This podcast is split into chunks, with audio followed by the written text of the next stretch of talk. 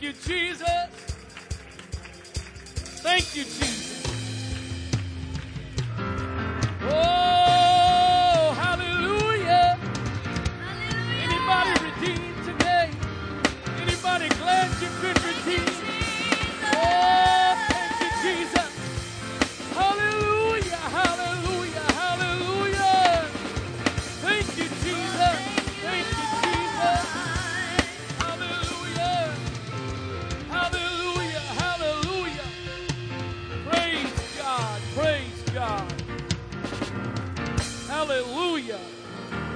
Like to welcome everyone this morning and especially our guests.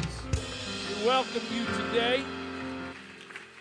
This is your first time. We're uh, in a couple of weeks of something that's a little bit out of the norm for us and what we're doing. Um, but we're glad to have you and hopefully you'll come back and see what's the norm. Hopefully it's never really the norm, but anyway, we do welcome you. We're glad you're here. If you're watching us online today, wherever you're watching us from, we welcome you as a part of this service today as well. Praise God. Most importantly, we welcome Jesus today.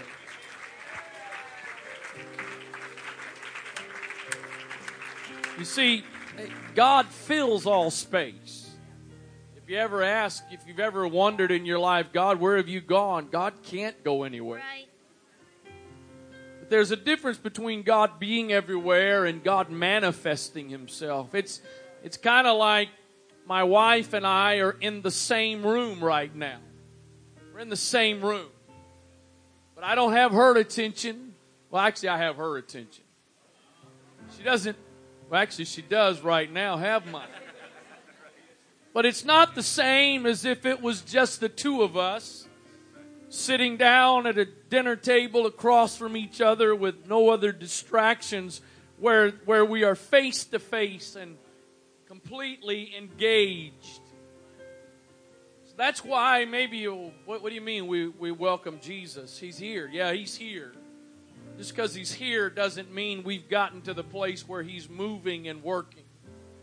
I'm glad that he's moving and working in this place today. Praise God. If you're not standing and you're able to stand in honor of the Word of God as we begin, once again, I will do my best to be mindful of your time. I realize, again, we're in a little bit out of the norm, but I do believe I have a message to deliver this morning. Acts chapter 16, verse number 27. Acts 16 and 27. And the keeper, a little bit of context here Paul and Silas have been thrown into jail for their faith, their preaching, declaring the Word of God. And so this is the context. And the keeper of the prison, awaking out of sleep and seeing the prison doors open, he drew out his sword and would have killed himself, supposing that the prisoners had been fled. But Paul cried with a loud voice, saying, Do thyself no harm, for we are all here. That's pretty miraculous, isn't it? Prison doors open, and the prisoners were all still there. Then he called for a light and sprang in and came trembling and fell down before Paul and Silas, and he brought them out and said, Sirs, what must I do to be saved? What must I do to be saved? I want to preach to you for a few minutes this morning on this thought I must. I must. Father, thank you for your wonderful presence that's already been here today. Thank you for the privilege of being in your presence. Thank you that you have already spoken to us. You've also already touched and ministered to lives in this place. And now, God, remainder of this service, I pray that once again you would speak. You would speak, God. I don't want to be the speaker this morning. I just want to be the conduit, the, the messenger that delivers your message.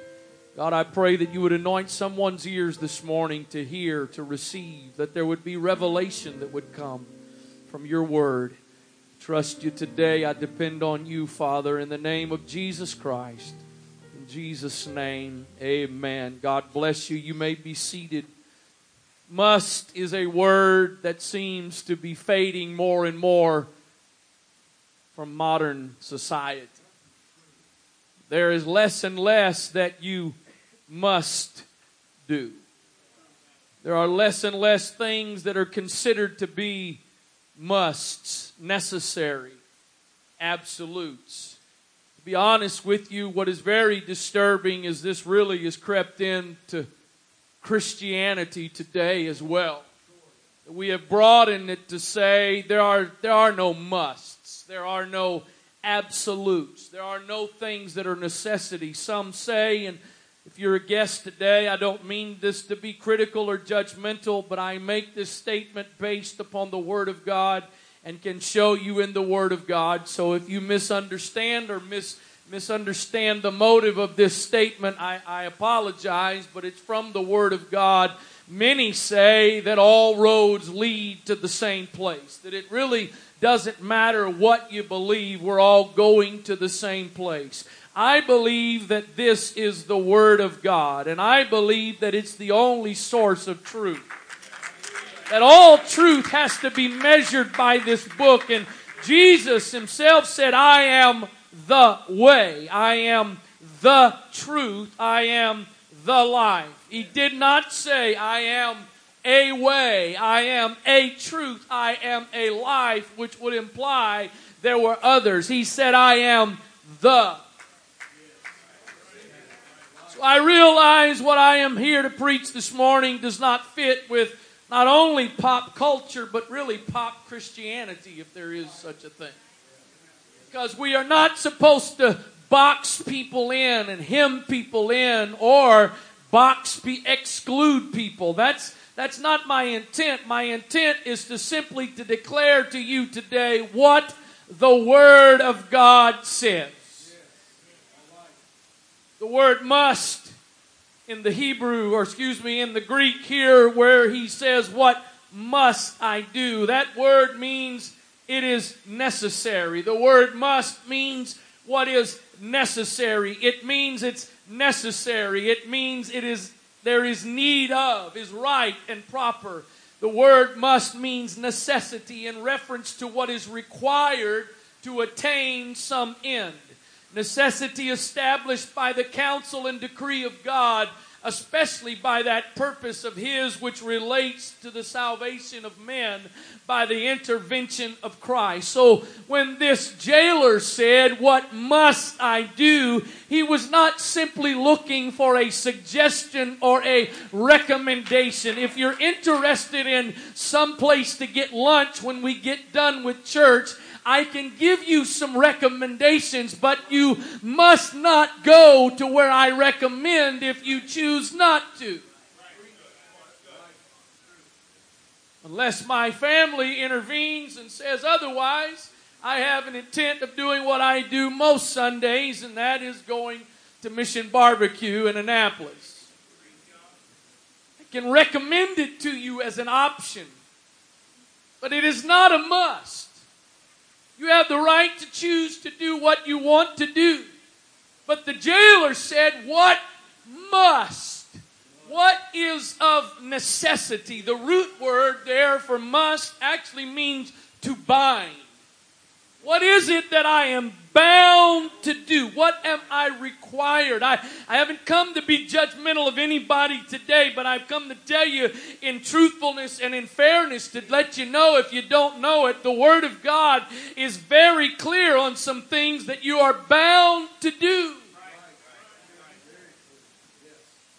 What God does in fairness to us is He tells us what He expects of us never spanked my children when they were younger, disciplined them for, without them understanding what they were being disciplined for, and warned them in advance that if you do this, you will be disciplined.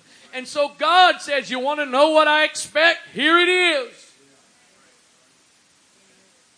He says, What must I do?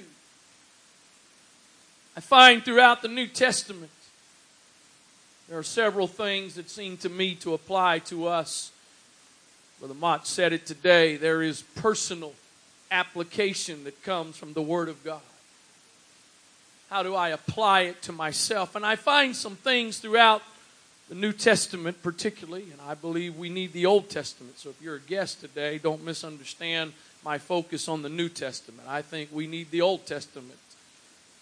Amen. You had three amens. I got none amens. So I, we're, we're, we're going backwards here. So let me just give you a few things from the Word of God. From the Word of God. Not giving you my opinion today, not giving you my, I'm telling you the, what the Word says.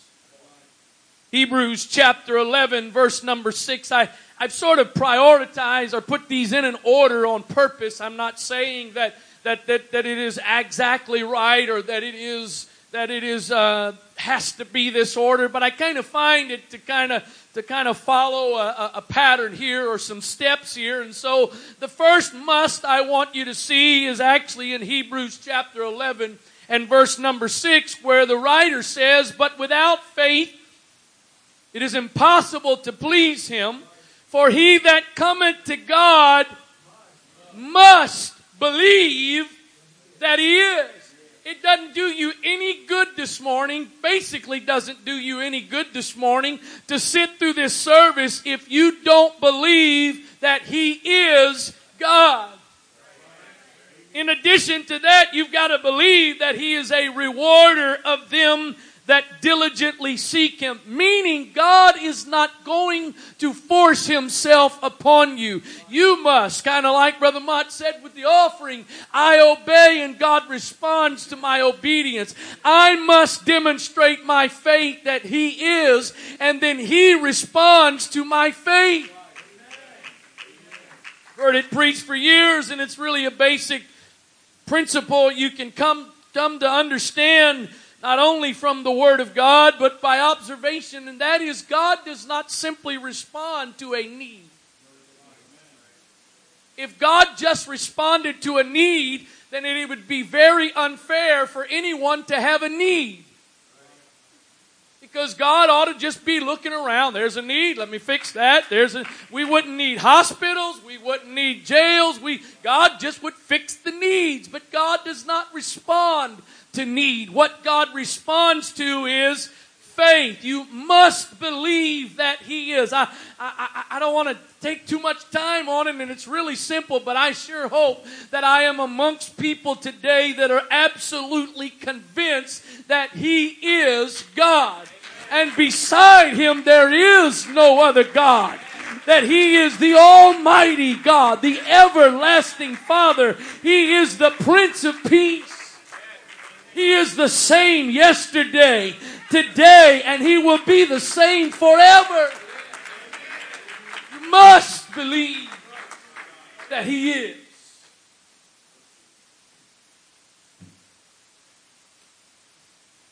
Acts chapter 4, verse number 12. Neither is there salvation in any other for there is none other name under heaven given among men whereby we must be saved. Christianity is not an extracurricular activity that is offered to you for life, that it is a take it or leave it. It is appointed unto man once to die, and after that comes the judgment. So if you're going to be prepared for eternity, you must be saved. Well, I'm a good person. I don't know that I need that God stuff. I'm, I'm, i do right. I live right. Well, there's one simple answer to that. Jesus said, There is none good except one, and that's Him. Well, preacher, I don't know about that. You know what? I'll, I'll, I'll put myself up to just about any of you here today. I've never smoked, never never smoked cigarettes. I've never drank alcohol. I've never done drugs. I was a virgin when I got married. Uh, go on down the list. I think I got a chance of being as good as anybody. Treat people nice. I think I'm a pretty polite person. I, I say yes, ma'am, no, ma'am, yes, sir, no, sir. I tip at least 20%, if not more, every time I eat at a restaurant. Open the door for strangers. I, I think I, according to Scripture, am not good because all have sinned and come short of the glory of God. So you must be saved, and there's only one name for salvation, and that is the name of Jesus. There will be a day that every knee shall bow and every tongue shall confess that He and He alone is Lord.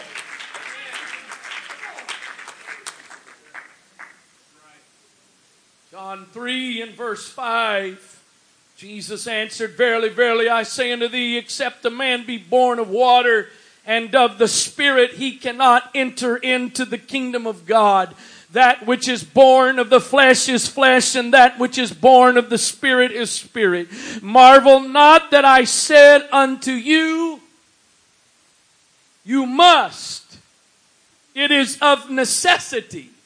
It is a requirement that you are born again. The wind bloweth where it listeth, and thou hearest the sound thereof, but canst not tell whence it cometh and whither it goeth. So is every one that is born of the Spirit. I'm very sad to say that being a born again Christian has become a buzzword for a part of Christianity that there are those that profess Christianity that would not label themselves as being born again. According to what Jesus said to Nicodemus, being born again is not just for a group of rebel Christians. I wish I get a little bit more help from a few apostolics this morning. Well, I'm, I'm, I'm a born again believer. Well, I'm a believer, but I'm not a born again believer. I'm just a believer. I'm a Christian, but I'm not. We, we, born again believers by some parts of Christianity get labeled. Oh, they're born again. I'm sorry, but according to the words of Jesus, it's not just a neat little title that's been developed for a branch of Christianity over the last several years. But Jesus said, if you're going to enter the kingdom and you're going to see the kingdom, you must be born again. You must be born of the water and of the Spirit. Paul said in 1 Corinthians 15, I believe, I declare to you the gospel, the good news, which is the death, the burial, burial and the resurrection of Jesus Christ. Peter said on the day of Pentecost to repent and to be baptized in the name of Jesus for the remission of sins and you shall receive the gift of the Holy Ghost. You want to know the practical application of being born of water and of the Spirit? Acts 2.38 breaks it down real simple. You must be born again. It is necessity. Brother Wright, I'm not sure a uh, preacher. I'm not sure I like this church. I'm not sure I like this brand of Christianity. That's not, that's so far beyond the point. What you need to like is what the book says. You can prove to me what I'm saying is contrary or out of the book, then I want to know. But your opinion and my opinion doesn't matter. What he says matters. And he said, You must. I just quoted it, but we'll read it. Acts chapter 2, verse 37. Now, when they heard this, they heard pre- Peter's message that he was preaching, they were pricked in their heart and said unto Peter and to the rest of the apostles, Men and brethren, what shall we do? The Living Bible says it this way what should we do? And so I think it would be doing no disservice to the scripture to say it this way what must we do? I'm not trying to be offensive to anybody here this morning, but I'm going to say it this way, if nothing else, to jar hopefully somebody out of a little bit of a rut you may be in. Not trying to be critical, unkind, offensive to anybody, but Peter did not say, accept the Lord Jesus Christ as your personal Savior. They said, What must we do? And he said, Repent and be baptized, every one of you, in the name of Jesus Christ for the remission of sins, and you shall receive the gift of the Holy Ghost. And I like the next verse too. For the promise is unto you. That is those that are gathered here today when he was speaking. But they didn't stop there. He said, those that are far off, that expands it a little bit more. But the last part makes it all inclusive for all of time. Even as many as the Lord our God shall call. I do not understand. I, I, I preacher, where'd you go to seminary? I didn't go to seminary. The University of Maryland, College Park. I am a terrapin. I have a degree in business management. I have no degree in theology. Awkward question. I'm a preacher. Oh, where'd you go to seminary? I didn't. So, I realize that there are those that are more educated, and it's those that are more educated that I've heard say what was in the book of Acts is not for us today. It's those that are more educated than I am that tell me the things that God did in the book of Acts and in the New Testament, God doesn't do anymore, such as heal. I am sorry, I am sorry, but I don't want a God that somehow reaches a point he can't do what he's ever done if he really is God, what he did 2,000 years ago or 4,000 years ago, he should still be able to do today.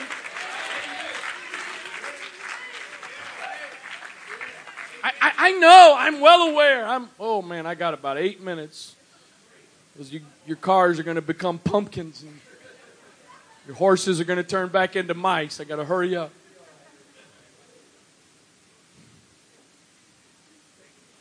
I know there are religions, I know there are branches of Christianity that think because we speak in tongues, we have lost our minds. I understand. I know there are, and to be honest with you, from a totally natural perspective, I mean, I, I, if you're a guest today, my parents started this church in 1970.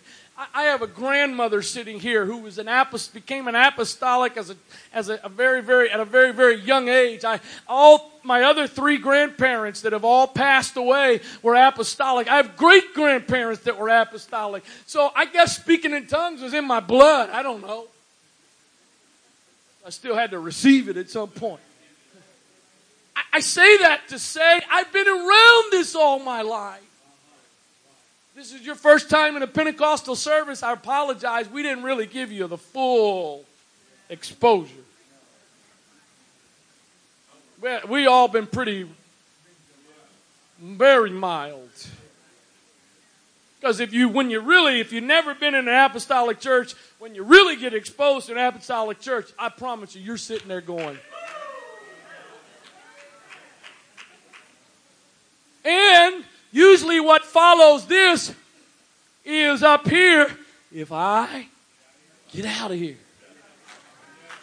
I will never be back. These people are, isn't it funny though? Everything we do, you've seen before.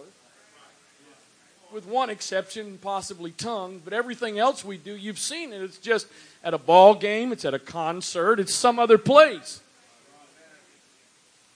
I, but I've been around this all my life. I think I was probably in my first church service probably within a week of being born. I'm, I'm pretty sure. I still sit sometimes and think to myself about myself as I am speaking in tongues. Are you sure? I mean, come on now. I'm just being honest. I know a bunch of you folks got so much revelation just telling you. Business management, not the uh, business management. I'm not the smartest guy, but I think I'm pretty level-headed guy. I'm pretty, I'm pretty conservative, predictable guy. I don't get out of my box very easy. Really? I'll listen to some of you. So I gotta be honest, I can sort of understand some wanting to say that, but what I really don't understand, and, and, and a couple of years ago after Antioch Christian School closed and we were looking into what we were going to do for the future of our children. We went on a website for a Christian school and, and it said on there, if you believe in speaking in tongues and, and in, in supernatural healing, don't even go beyond this point in the application. Literally, don't go beyond this point in the application. I'm like, okay, if you want to say if I believe in speaking in tongues, don't, I can sort of but that God doesn't heal anymore? God doesn't God doesn't do miracles anymore? If you have a car that stops running, what do you do? Fix it. If you can't fix it, what do you do? Get rid of it. Get another one. If God can't do what He used to do, He needs to be fixed. And if He can't be fixed, we need to find another God. Only problem is this book tells me beside him there is no other God. So that means if he is God, the promise was to them, but the promise is also to me. Oh, I gotta hurry. So you must be born again. You must repent and be baptized. Full immersion. In the name of Jesus. Not in the titles Father, Son, and Holy Ghost. If you believe it that way, I don't have time to get all that into you. I am a father. I am a son. I am a husband. I put a check in the offering this morning. What would happen if I'd have put on that check this morning, Father? Mother Wright would have been doing the offering and got that check and given me a call. She may not have given me a call. She may have called the bishop, who is also my employer, and said to him, We have a problem. We might need to reconsider. Because that may be the various things that I am, but my name is David Stephen, S T E P H E N, Wright. So when Jesus said, baptizing in the name of the Father and the Son and the Holy Ghost, when Peter says on the day of Pentecost, repent and be baptized in Jesus' name, Peter was just simply doing what Jesus said. Oh, hallelujah. I know some of you, this is so old hat, it doesn't stir you anymore, but it's still good stuff. I'm almost done. I'm almost done. I'm almost done. John chapter 4 verse 23 says, But the hour cometh and now is when the true worshiper shall worship the Father in spirit and in truth. For the Father seeketh such to worship him. God is a spirit, and they that worship him must of necessity, it is a requirement, they are bound to it, to worship not just in spirit, but in truth. So if you have spirit but you have no truth, you're not worshiping. To worship, you must have spirit. You must have truth. We are living in a world as well where in Christianity, as long as we have spirit, truth doesn't matter. The problem is the devil is an imitator. He masquerades as an angel of life, light, and he does a real good job imitating. That's why we don't go by spirit alone. Because spirit can lead you into deception. But spirit and the word as a balance means I'll stay in truth. And to worship, I must have truth and spirit. I like this next one. It's a must, but it's not an obligation, it's a privilege. 1 Corinthians 15 verse 50. Now, this I say, brethren, that flesh and blood cannot inherit the kingdom of God, neither doth corruption inherit incorruption. Behold, I show you a mystery. We shall not all sleep, but we shall all be changed in a moment, in the twinkling of an eye, at the last trump. For the trumpet shall sound, and the dead, in, dead shall be raised incorruptible, and we that are living shall be changed.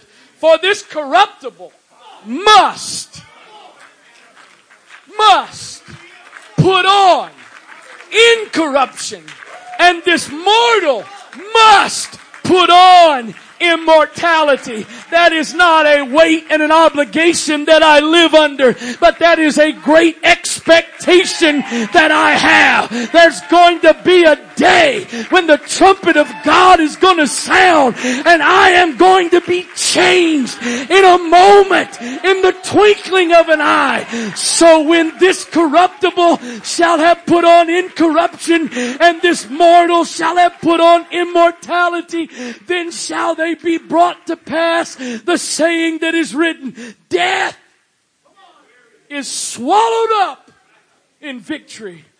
Oh, death where is thy sting? O grave, where is thy victory? The sting of death is sin and the strength of sin is the law. But thanks be unto God which giveth us the victory through our Lord Jesus Christ. Therefore, my beloved, my beloved brethren, be ye steadfast, unmovable, always abounding in the work of the Lord, for as much as you know that your labor is not in vain in the Lord. The song that we sing sometimes it kind of summarizes this point. There is coming a day. No, no heartache shall come. No more sickness. No more pain. No more parting. What a day that will be when my Jesus I shall see.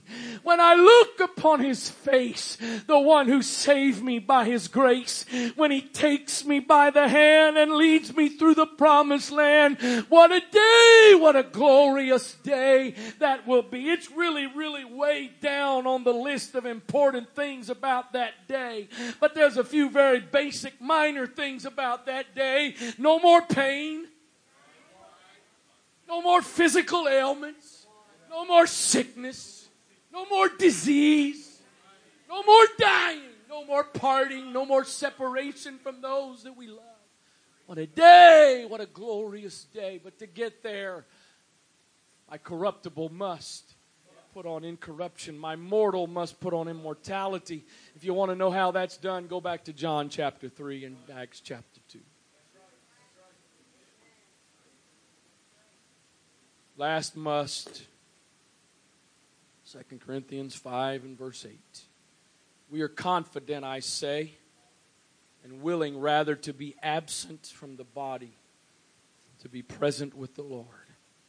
Wherefore we labor that whether present or absent, we may be accepted of Him. For we must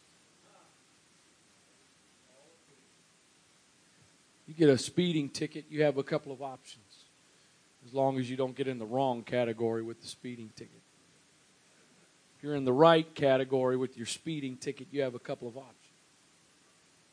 You can acknowledge your guilt and simply pay the fine.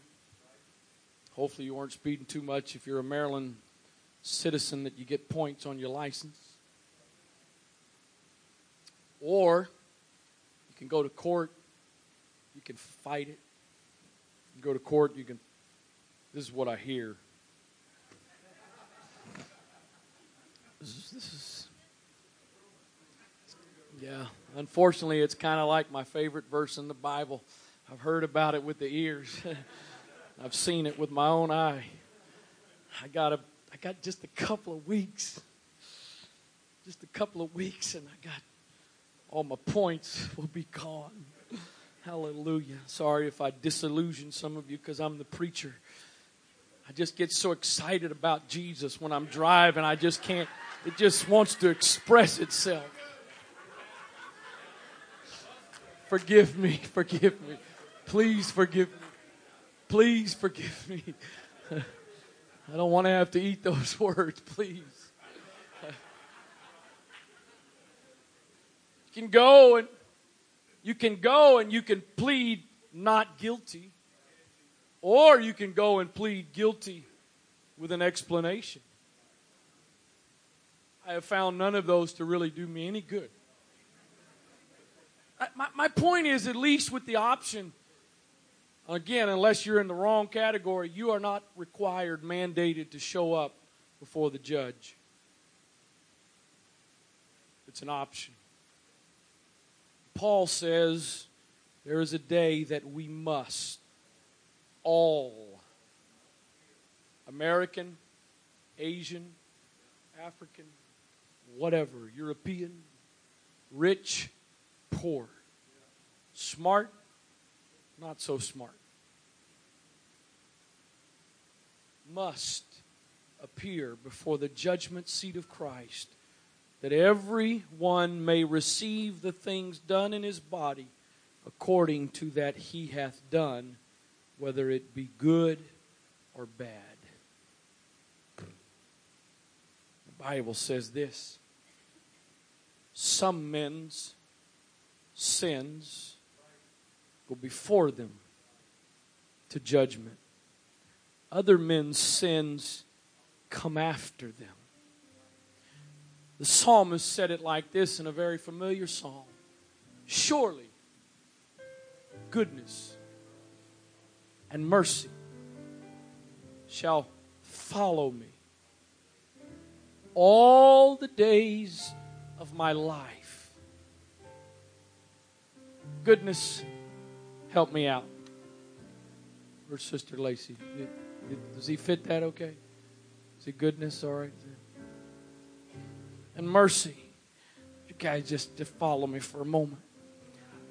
When I sin, when I sin and I acknowledge my sin and I send it before me to judgment, if I look back over my shoulder, coming behind me with all my messes, is goodness and mercy.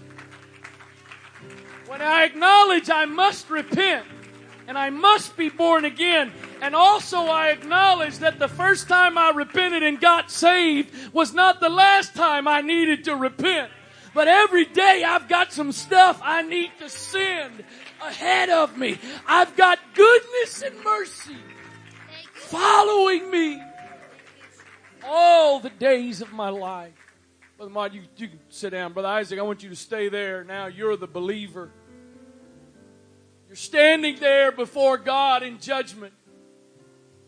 And you haven't sent your sins before you.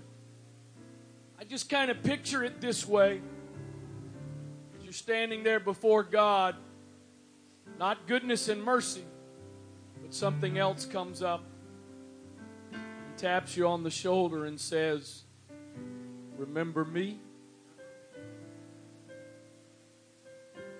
Remember, you decided that I wasn't really that big of a deal in your life, and so you never sent me ahead of you to be dealt with.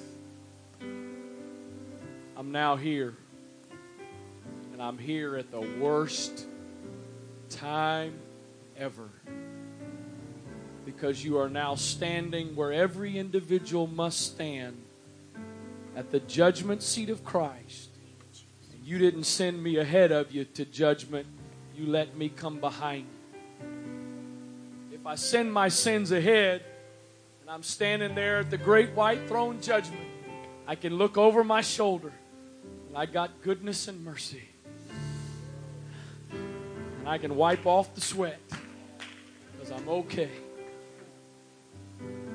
But if I haven't sent them ahead, I got some stuff. Going to tap me on the shoulder to say, Remember me. Thank you. Would you stand, please, as you're standing? If I could ask you to close your eyes and bow your head.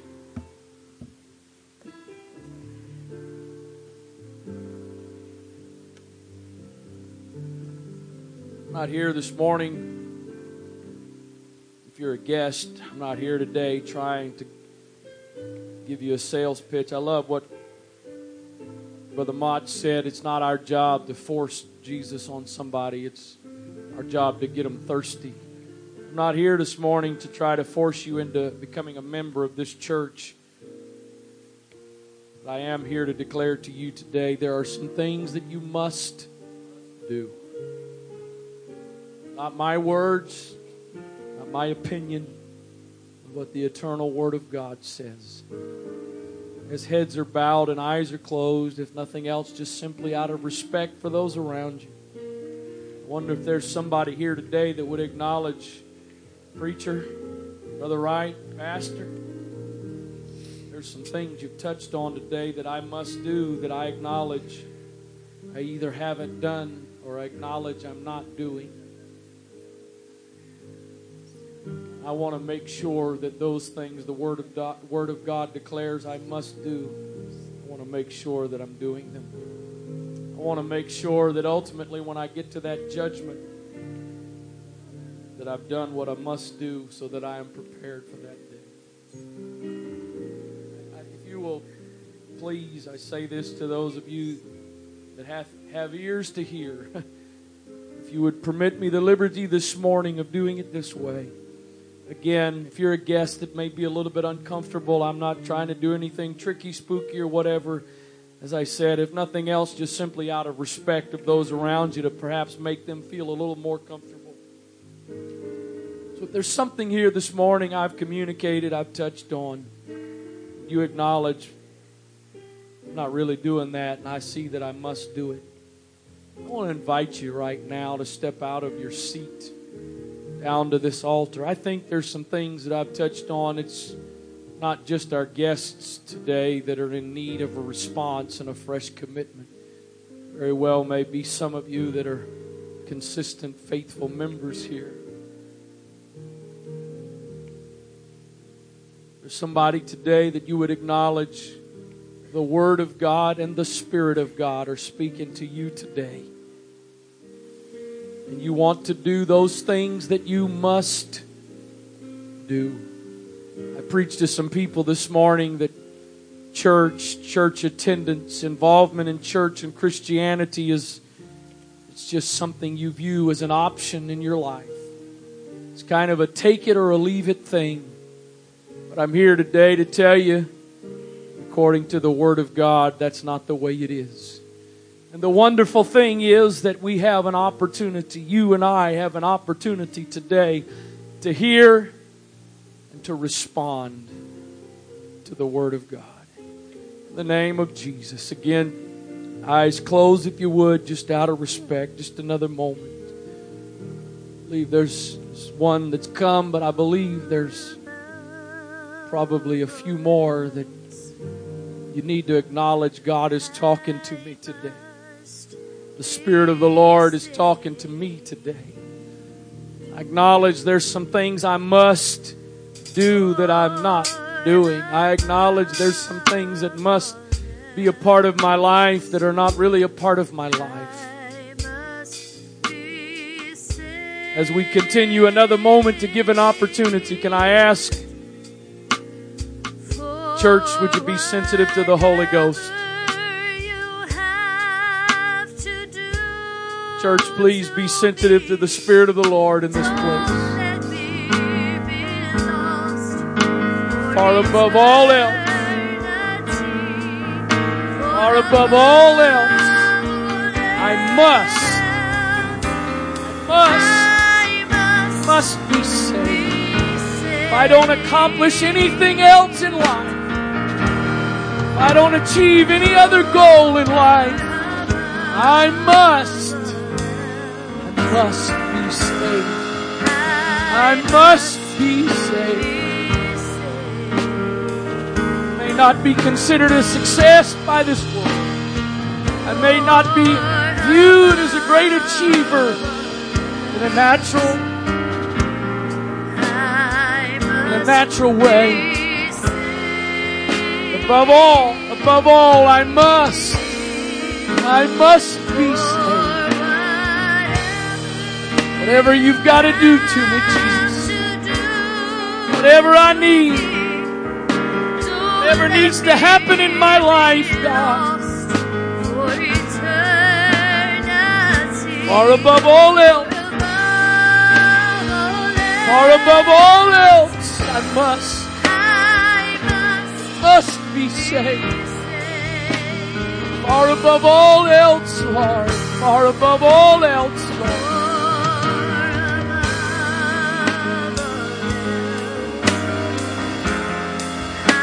I must be saved.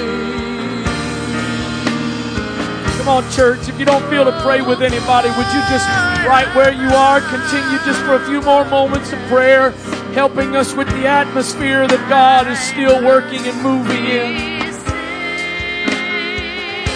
Oh, Lord, whatever you have to do,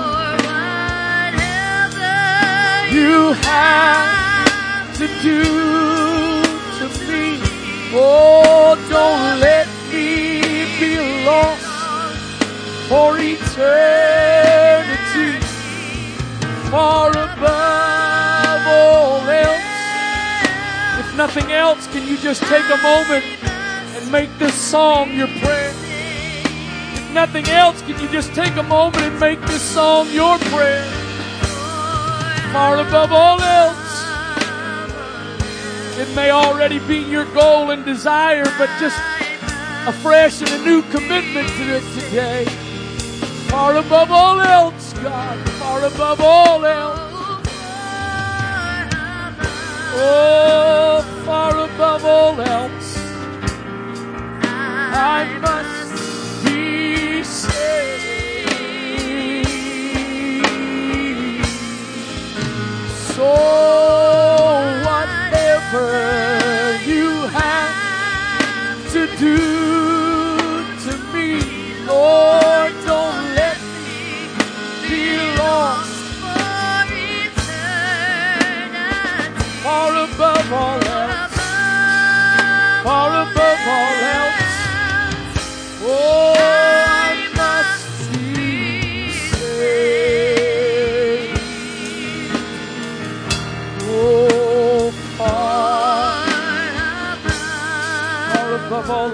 going to continue singing and continue praying for a few more moments. But if you need to go, you're welcome to go. Thank you for being here. But if you need to leave, please be respectful, mindful of those around you that are still praying.